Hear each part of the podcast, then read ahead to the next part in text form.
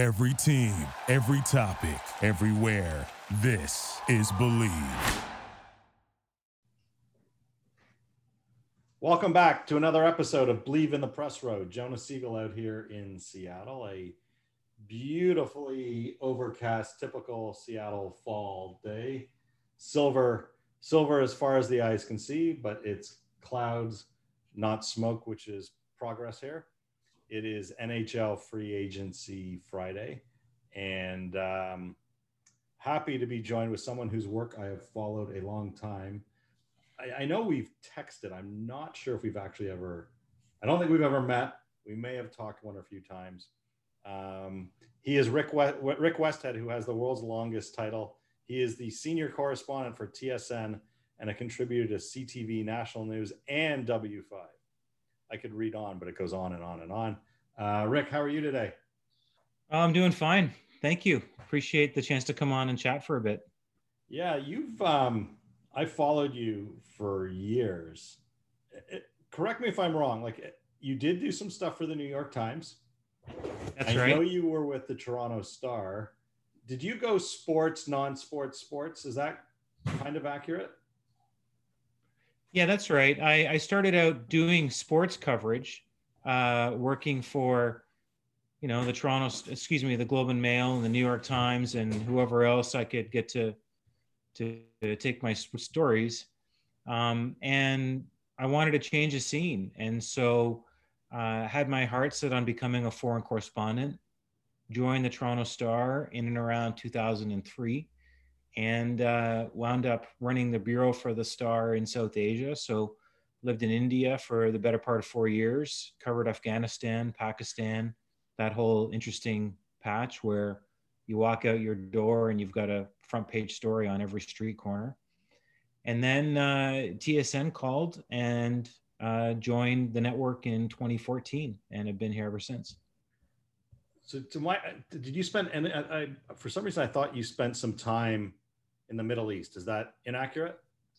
Uh, well, I've I've gone in and out of the Middle East. I've not uh, lived there, but I've reported in Israel, in Saudi Arabia, uh, Jordan. So I've kind of been through the the territory, the that part of the world, but I've actually never put down roots there and lived there.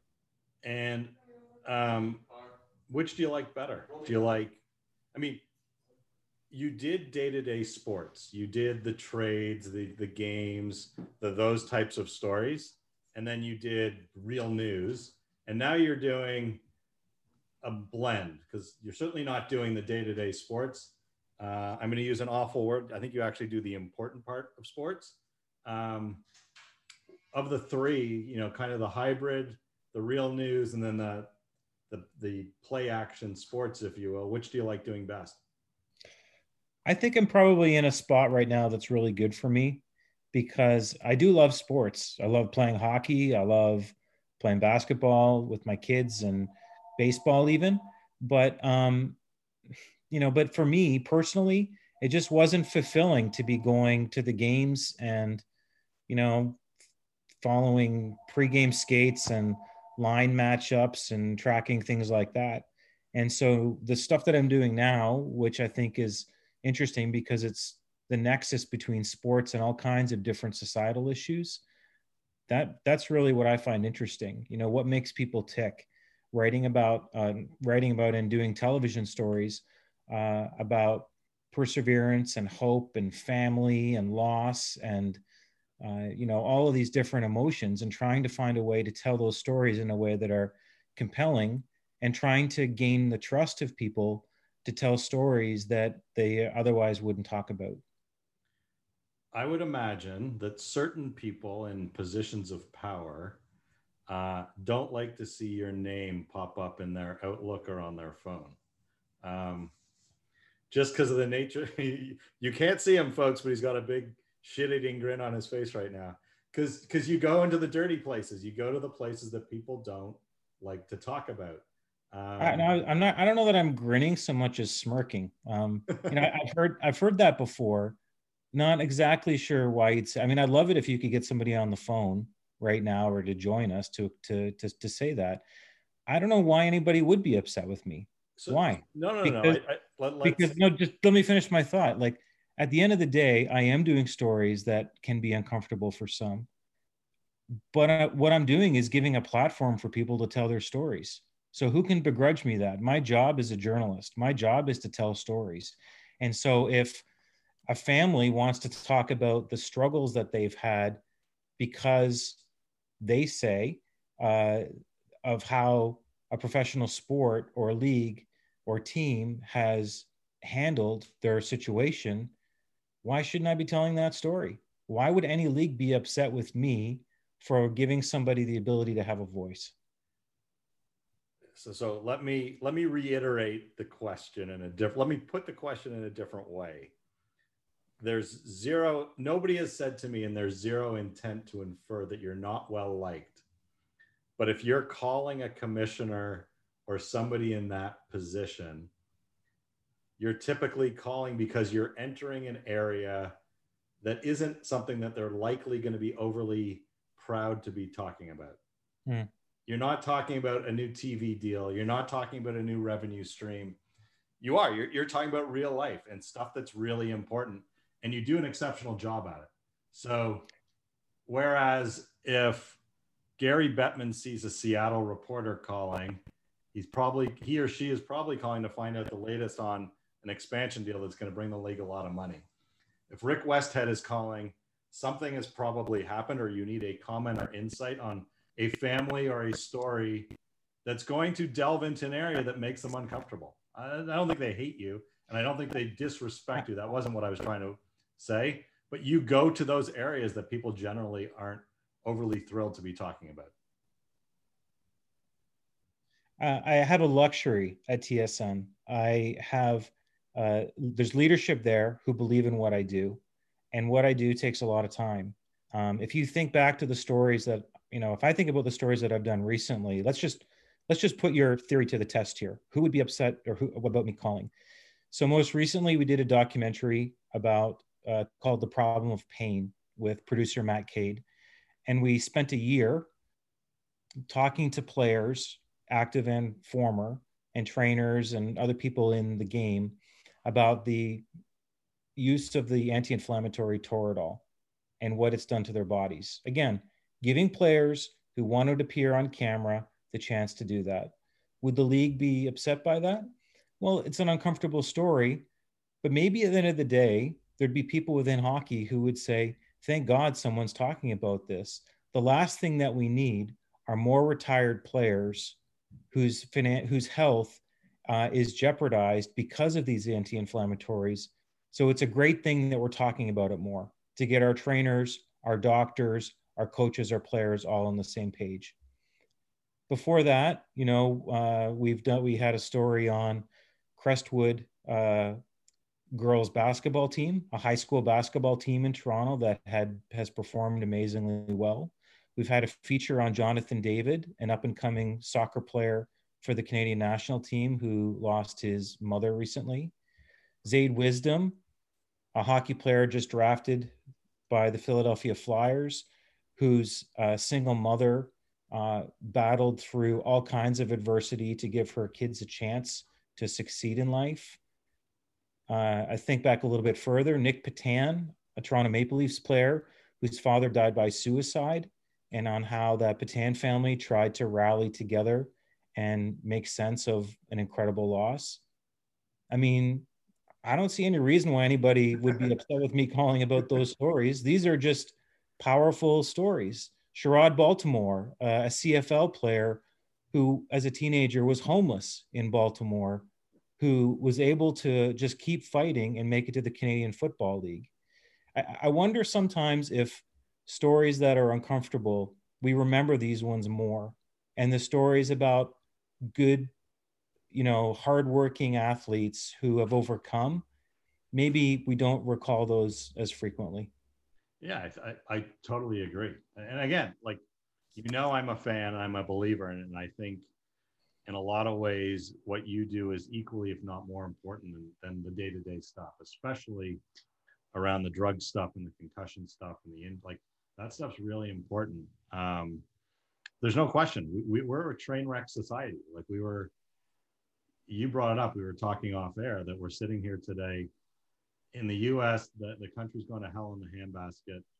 The election's, I don't know, 25 days away. I've never seen divisiveness like this before. They arrested 13 guys in the state of Michigan yesterday who were going to kidnap the governor with the intent, stated intent of starting a civil war. Um, you're in you're in the GTA where Doug Ford is announcing massive shutdowns. You know, a little bit of Chicken Little in his predictions. You know, trying to scare the shit out of people that things are about to get really really bad. And if you flip on TSN, if you flip on TSN, TSN Radio, or Sportsnet or Sportsnet Radio, they're talking about the NHL handing over, you know, 70 to 100 million dollars this morning. You know, what are people, you know, that that's our world, and we live in this. We can't wait to see what's going to happen next. It's it's it's train wreck society, right? Yeah, yeah, you're right. You know, the we've got 20. We this is also a week when on Tuesday the Quebec Major Junior Hockey League talked about how its safety protocols for players, in its own words, were above reproach. This was when the province of Quebec ordered two teams, the Quebec Ramparts and uh, the Armada, to postpone games through at least the end of October because of local COVID outbreaks. Day later, the Armada have 18 positive cases on the team.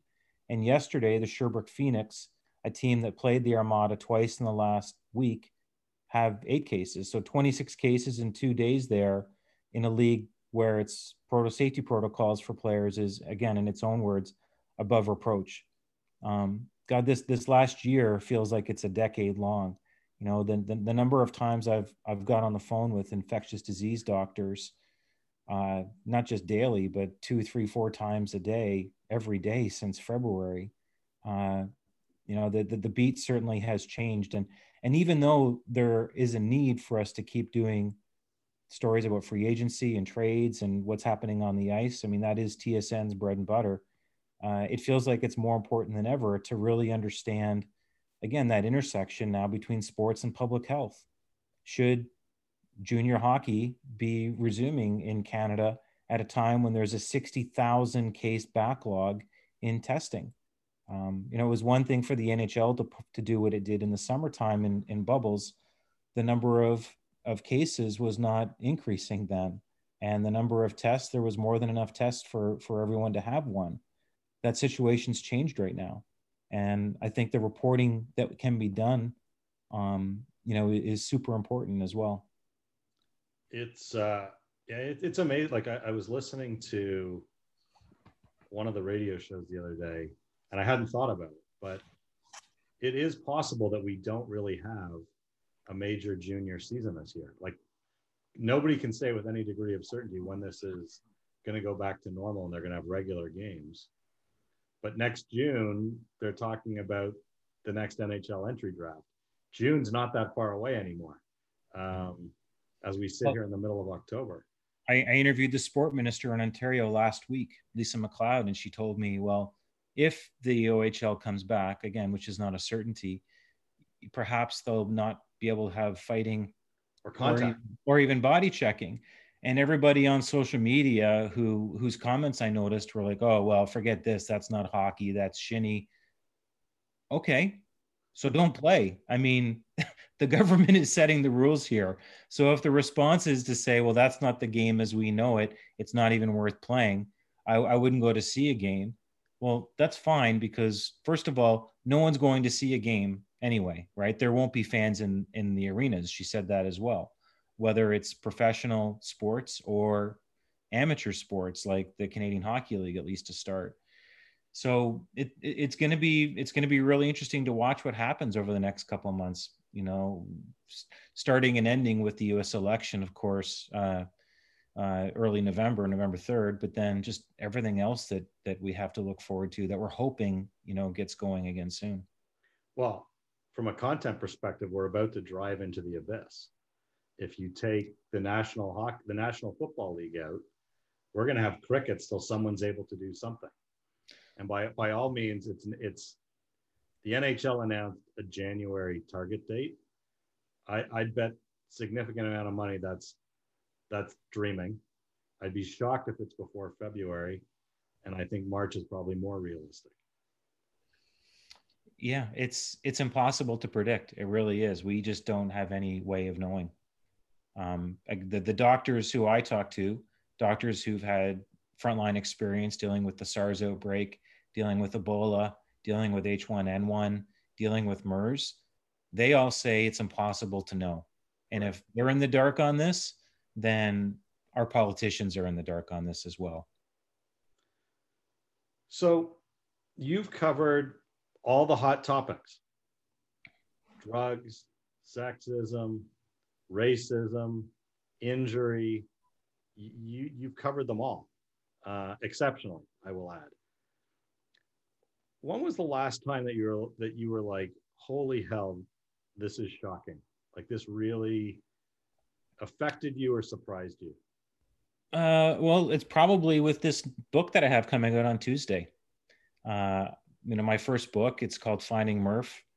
It's uh, the biography of a former number one draft pick in the NHL, Joe Murphy, who uh, had a successful NHL career, was drafted number one in 1986, won a Stanley Cup, made millions of dollars, and is now, you know, using crystal meth and, and living homeless through Western Canada. And it wasn't necessarily his story, which was surprising because it, believe me, it was when, when we were able to track him down. But through the reporting of the book, I think what really surprised me was just how many times over the last hundred years the NHL's medical teams should have been on notice that it was not okay to use smelling salts to wake up an unconscious player and put them back in a game. You know, this this this league, the NHL, would have us believe that we're we've only been talking about the consequences of concussions and brain injuries for the last 10 years. This is a new this is a new thing. Nobody was talking about it before. And that's just patently false. You know, there was there was research going on uh, in uh, about the the dangers of repeated brain trauma for as long as there's been an NHL. Heck, in 1933, during the depre- early years of the Depression, um, the chief of surgery at Harvard University came out with a, a, report, not a report, but a guideline for the NCAA, rules for contact sports. And in 1933, which include hockey, in 1933, there was a rule for NCAA teams that a player who had a brain injury was concussed could should not be able to play again until he was symptom free for 48 hours. So, is it possible that no one in the NHL knew about this? None of the doctors working for teams had any idea, I suppose. But you know, I could take you through the 1940s, 50s, 60s, 70s, 80s, 90s, every decade of the century after that, and show you cases where the medical staff of that league, you know, should have known and should have done something to follow up uh, research that was coming out. Why? Another small example. Why would it be in the 1950s that on a Friday night at Madison Square Garden, you could have a boxing match and have a fighter knocked out. And if a fighter was knocked out in New York State in the 50s, he had to be held out from practicing, from sparring, from everything for a month until he recovered to give his brain time to heal. Let's say the very next night there was a New York Rangers game and a player was knocked out at center ice in a fight or knocked hit his head on the ice or whatever. That player could be woken up with smelling salts and be in the game for the next shift. How does that make sense? Where's the logic? So, what is it about that story that surprised you? The fact that this is a league where I've met so many nice people, people who want to help, but for some reason, the system is just established to not care. You've got a you've got a, a, a hockey community full of caring people, but again, a, a, a league that is just built not to care. Bill Masterton, everybody knows the story that he was the first NHL player to die on the ice. But if you go back and look at the coverage of the time, you know, he was playing for Minnesota. He was hit by a player from Oakland, hit his head on the ice, and died later in hospital. But even before his body was in the ground, the general manager for his team was suggesting, well, He looked like he was out before he hit the ice. Maybe he had a heart attack. There might have been something else going on there. Trying to throw shade on the possibility that he'd hit his head on the ice and had, you know, a severe brain hemorrhage and died. And then when he was dead, when other players in the NHL wanted to have uh, a charity game to raise money for his widow, the president of the NHL, Clarence Campbell, said at the time, no, everyone knows what the risks are in our game. This is just one of the hazards of hockey, and refused to have a charity game for his widow. And I just found, and again, in the book, there's all kinds of examples of this. We think of Joe Murphy as the most extreme case of a player who's fallen on hard times. But the truth is, uh, and I, I, talked to Glenn Healy about this, who's now running the NHL Alumni Association, and you should talk to him too. There's there's no shortage of former players who are struggling. You know, we we see and hear the guys at center ice at the Rogers Center who go around in a in a convertible waving to the fans and they're there because they can do that because they can wave to the fans. But how many players are there who whose families have fallen apart who are really struggling month to month? The answer is we have no idea.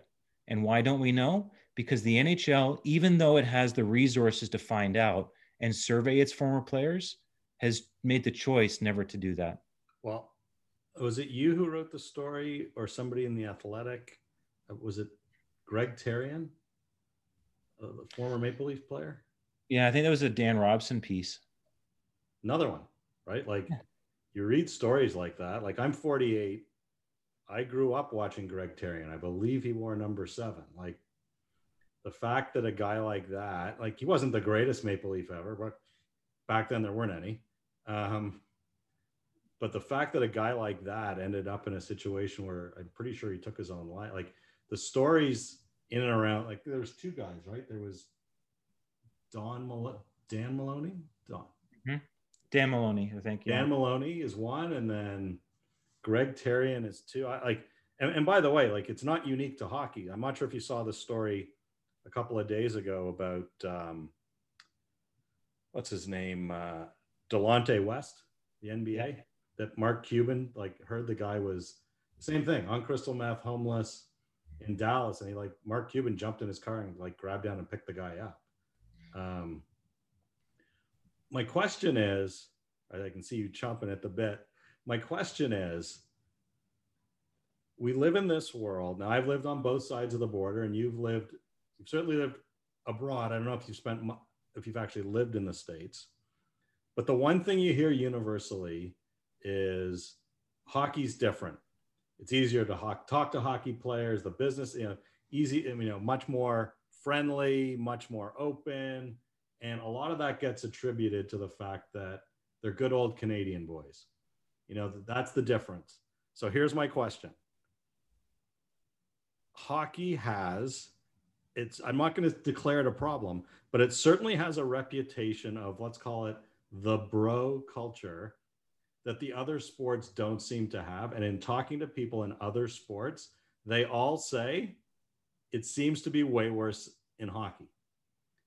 You know, that, that hazing story that came out around the time that, that Babcock got fired, where, where the kid who said he was forced to drink to bob, bob for apples in a, in a bucket of urine. Like those stories, we hear all kinds of stuff in the States, especially in football and basketball Nothing like that.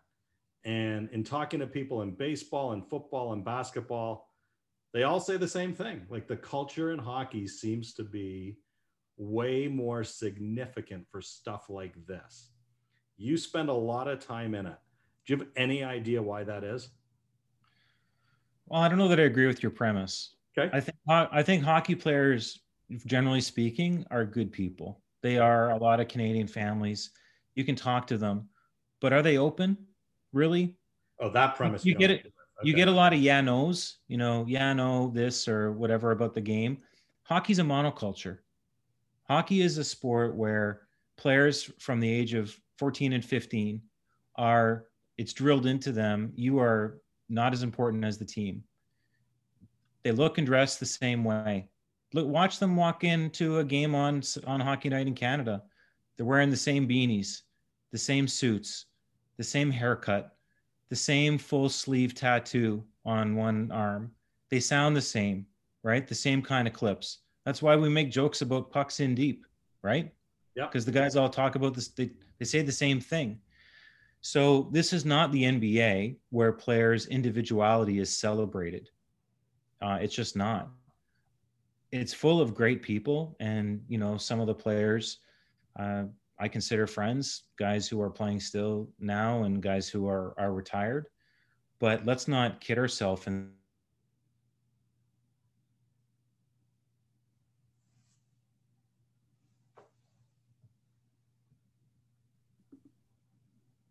Did I lose you for a sec? Yeah. Let's not kid ourselves. And Just because they're approachable does not mean that they're always going to be, you know, honest about what's going on in the lay of the land in the game. You have three. You have three groups of hockey players: the active players, the former players who work in the NHL and for the teams, and the former players who want to work for the NHL and the teams, but can't. or aren't yet. Right. And so even trying to get them to talk and be, you know, forthright about something in the back of the minds of many players, it's how could this affect my chances to get a job down the road if I talk openly about this right now? Yeah, it's um, I, you know, in reading what you do and, and what Dan Robson like, there's stuff out there that is really troubling and disappointing.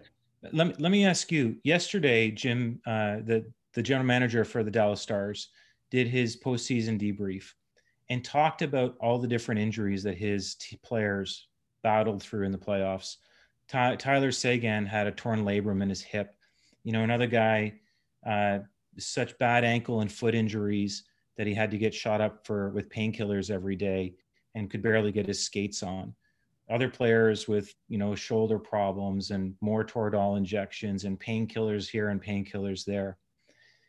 Do you do you expect, or is it the role of reporters, in your opinion? Do you want to hear people saying at a briefing like that, "Where's your team doctor?"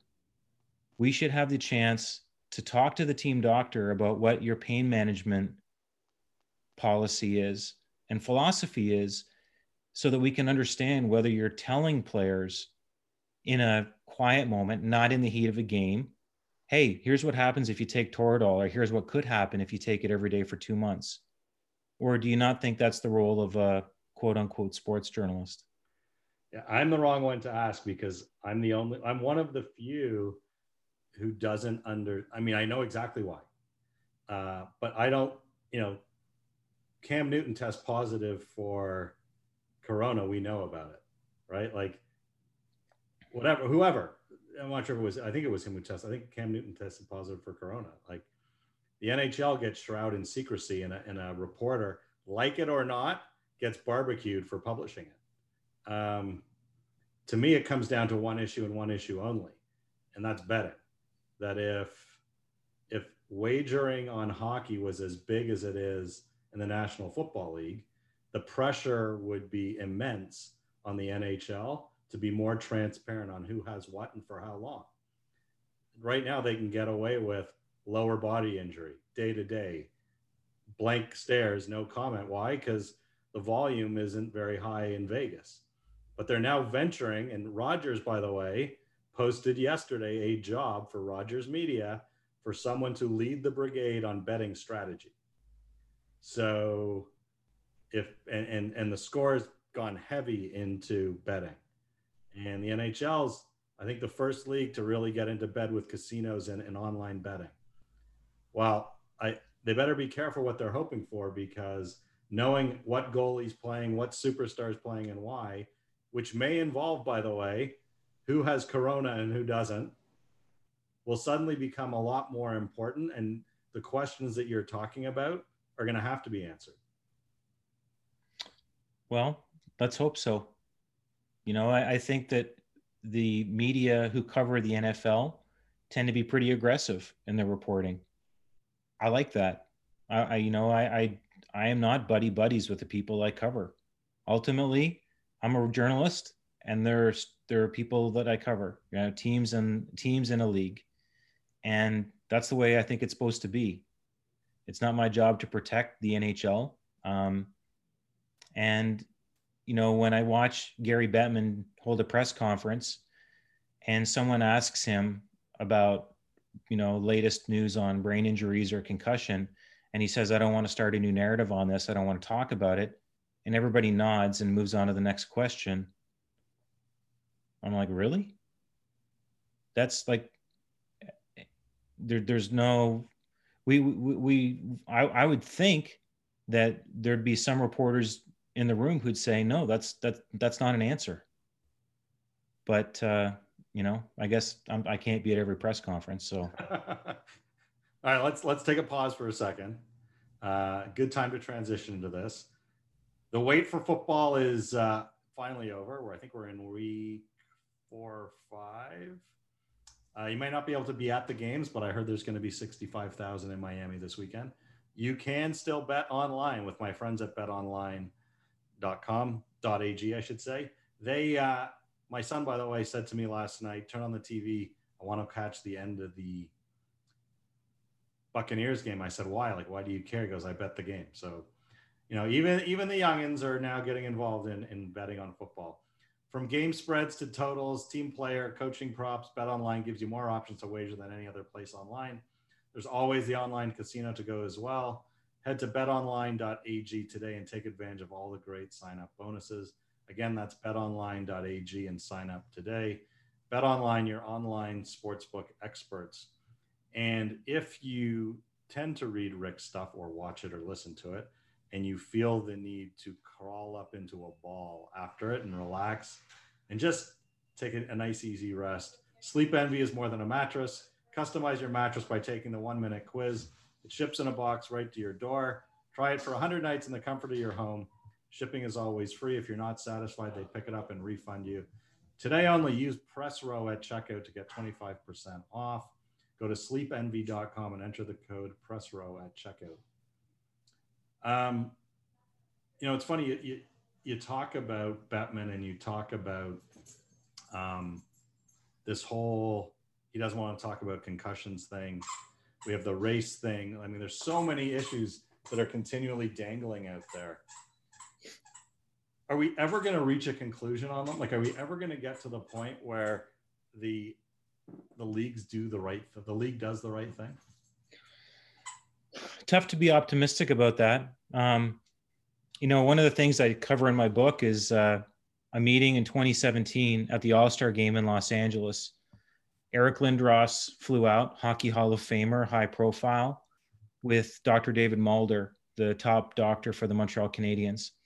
And the two of them had an ask for Gary and Bill Daly and the NHL, which was could every team in the NHL pledge a million dollars to fund brain injury research? million bucks for you know how much is a minimum salary in the NHL now? Seven hundred thousand. I think it, I think it just went up, but pretty a close. Five, a five, you know, in good times, a five billion dollar industry. That was three years ago, and they're still waiting for an answer. If a hockey Hall of Famer and a doctor with 50 years experience in the NHL cannot get a response from the league's office, I have a tough time thinking that there's a lot of reason for optimism there. Uh, this is not a league, it, from my perspective, that moves because people pressure them to or say, you need to be doing this. They do things on their own calendar and in their own way and in their own fashion. And if you critique them or criticize them for it, the the whipsaw effect, you know, the the the backlash is is severe and it comes quick. So, friend of the show, podcast guest Husky Tator, you know, was you know, he's got the Order of Canada, the Order of Ontario, top neurologist, not only in the country, but one of the top in, in North America, you know, was was almost run out of town by Don Cherry. If well, you remember Don Cherry, you may not. He was actually he was actually run out of lock NHL locker rooms before he, you know, had his problems with Don Cherry. In fact, he's one of the the guys that I talked to for this book you know that he was one of the team doctors for the Toronto Maple Leafs? Yeah. And what happened? He started saying to management, you need to hold these players out and let them heal before they get back on the ice. And guess what happened? so are you surprised that uh you surprised that Don Cherry has disappeared? Uh I haven't really thought about him to be honest. Um, you know, I was never I, I remember working with him briefly back in I think it was on Hockey Night in Canada in 2007 doing hot stove stuff. So I spent some time in the green room and getting ready for shows and stuff with him. And it was tough not to be impressed by him because of his his many many years as a public figure and how influential he was. But um, you know, I never was a huge um, his his language about French Canadians, about Europeans, about Sikhs, I thought was always disturbing. And you know, I, I think maybe just you know what was going to happen to him how could it not given the language that he used for so many years just a a, a pre pre sight or, or early insight into the world of Trump with uh, every Saturday night, right? Like it's not all that different. Um, one project you work on, I don't, and I don't mean this negatively. I don't know how many people, and maybe you do, because I think it won some awards. Uh, was the the Durbano podcast? Holy hell, was that good? How did that come about? Um, you know, just would love to know a little bit more about that. Well, luckily, we've got some really smart young people at TSN. Uh, I don't know if you're familiar with the Bar Down team. I am. Uh, Dave Krixt leads this yep. group, um, and and it was amazing being able to work with them. I knew the story of Durbano, uh, the fact that he had uh, gone to jail because he'd imported drugs into Canada, and that he disappeared into you know northern Canada in the later stages of his life. And so basically, we just worked as a team. We had Takia Singh and Emily Hanskamp and Sam Glisserman. Um, you know, Sammy's you know regular on uh, and Takia's as well with the Bar Down people now, and we just it was amazing. A great experience. You know, the amount of people we were able to track down who played with Durbano, who knew him, who knew his story, coaches, teammates, you know, you name it. And then we kind of capped that off by flying down to Florida and interviewing his brother and his father and uh, talked to them about why uh, Steve's behavior was the way it was. This was a guy, even even when things in the 1970s in hockey were off the rails, he took it to another degree. And his brother had a theory that there was a reason for that. And so it was it was very interesting. Um, his brother told us that he had actually been sexually abused when he was a child by someone at a camp by a counselor. And the father had steve's father had never known this. So we were sitting in his living room. You know i remember palm trees in the back out, outdoors. And i remember like a grandfather clock ticking as we were talking away. And durbano's brother john started just sharing the story with his own dad about what had happened to them when they were kids. And uh, yeah i mean what a sad tragic story. And what a reminder that somebody may be in pain for a long time and not know how to express that. It was uh, one of the best podcasts that i've heard. You don't usually hear news series or docu podcasts like i don't know what the right name for them is like serial was fantastic but it wasn't real like this is real um, and got to hear a lot of voices that I'm familiar with from growing up and, and watching and paying attention to sports. Are there more of those coming up?